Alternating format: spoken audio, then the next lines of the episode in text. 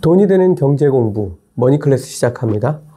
2022년을 맞아 새롭게 개편된 머니클래스는 미국 시장에서 좀 더 높은 수익률을 내는 방법을 알려드리기 위해서 일주일에 한두 번씩 변화하는 경제 상황에 대응하는 섹터 투자와 종목 투자법을 알려드리도록 하겠습니다.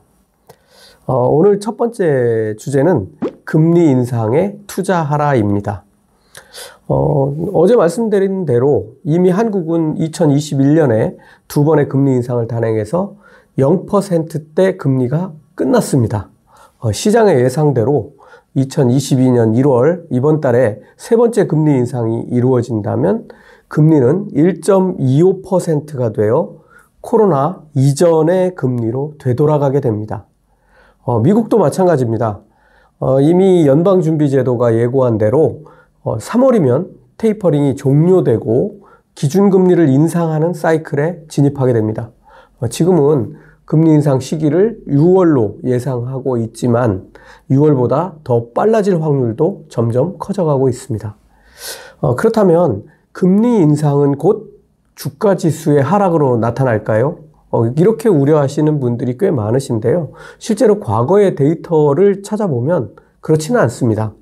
어, 과거 금리 인상을 시작했던 2004년과 2016년을 기준으로 어, 나스닥 100 지수가 어떻게 움직였는지를 살펴보면 사실은 주가 지수에 크게 영향을 미치지 못했다는 사실을 확인할 수 있습니다. 오히려 경제가 정상화되는 쪽으로 해석했기 때문이라고 할 수 있겠습니다. 어, 그렇다면 2022년의 금리 인상기에는 어떻게 될까요? 어, 저는 어, 크게 하락할 확률과 크게 영향을 받지 않을 확률이 절반 정도라고 생각합니다. 어, 오히려 금리 인상보다는 어, 그동안 가파르게 오른 주가가 어, 오히려 금리 인상을 계기로 어, 상당한 매물을 불러올 수도 있다고 생각합니다. 어, 이렇게 되면 어, 이렇게 공포감이 존재하는 시장에서 어, 매물은 또 다른 매물을 부르게 되어 있습니다.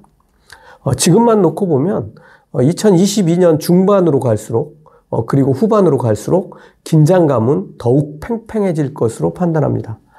사실 금리 인상은 시기도 중요하지만 속도가 훨씬 더 중요합니다. 과연 미국은 몇 번의 금리 인상을 단행하게 될까요? 어, 지금은 세 번 정도로 예측할 수 있는 수치지만 더 많아지고 더 급격해질 수도 있다는 점을 기억해야 합니다. 어, 한 가지 문제가 남죠.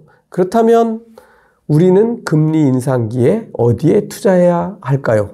어, 저는 간단하게 이렇게 대답합니다. 금리 인상에 투자하면 됩니다. 어, 이게 무슨 말인지 이해하시는 분들 있으실 텐데요. 어, 금리 인상은 곧 은행과 같은 금융권의 수익이 높아진다는 것을 의미합니다.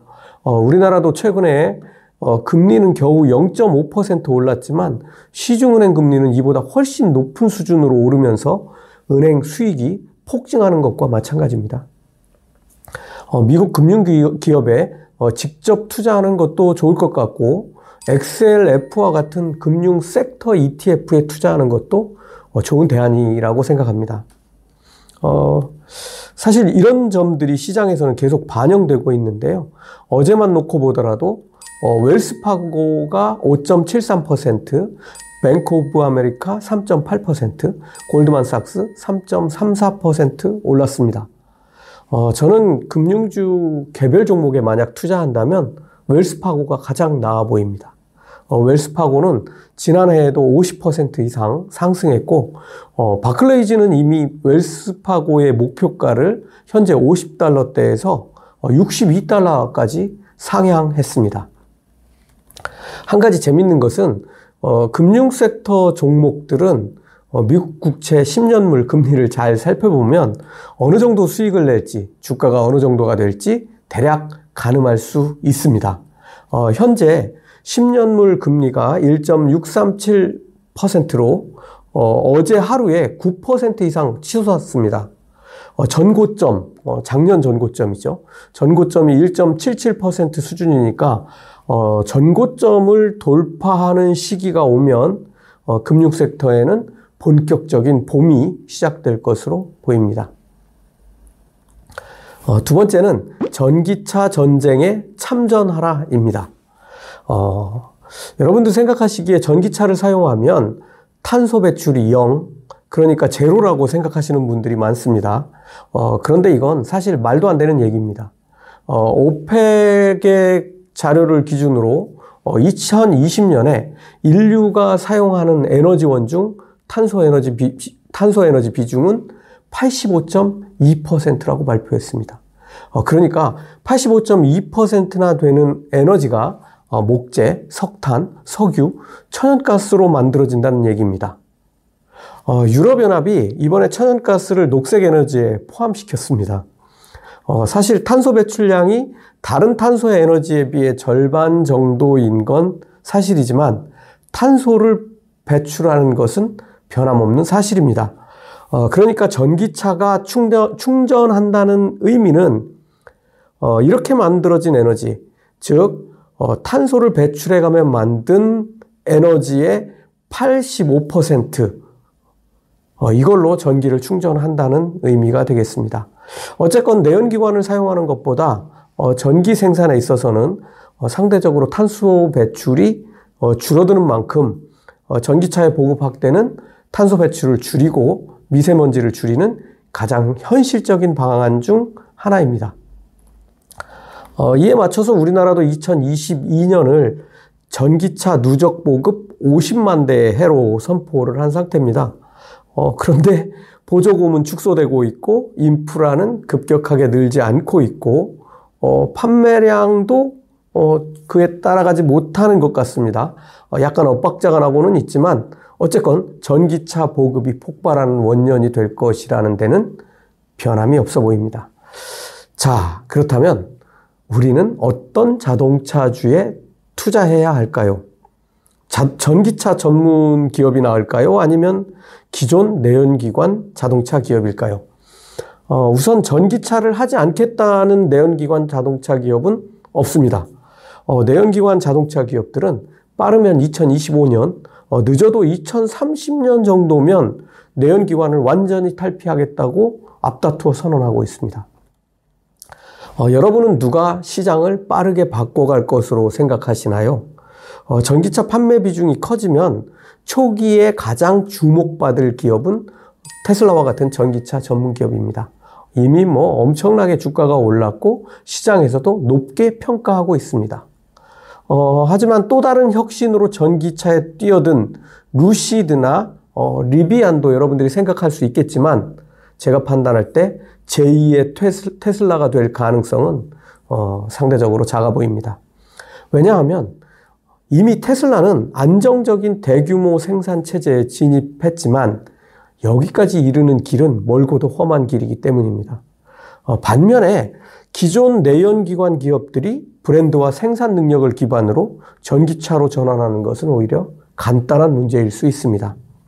저는 어, 지금은 기존 내연기관 자동차 기업을 주목해야 할 단계라고 생각합니다.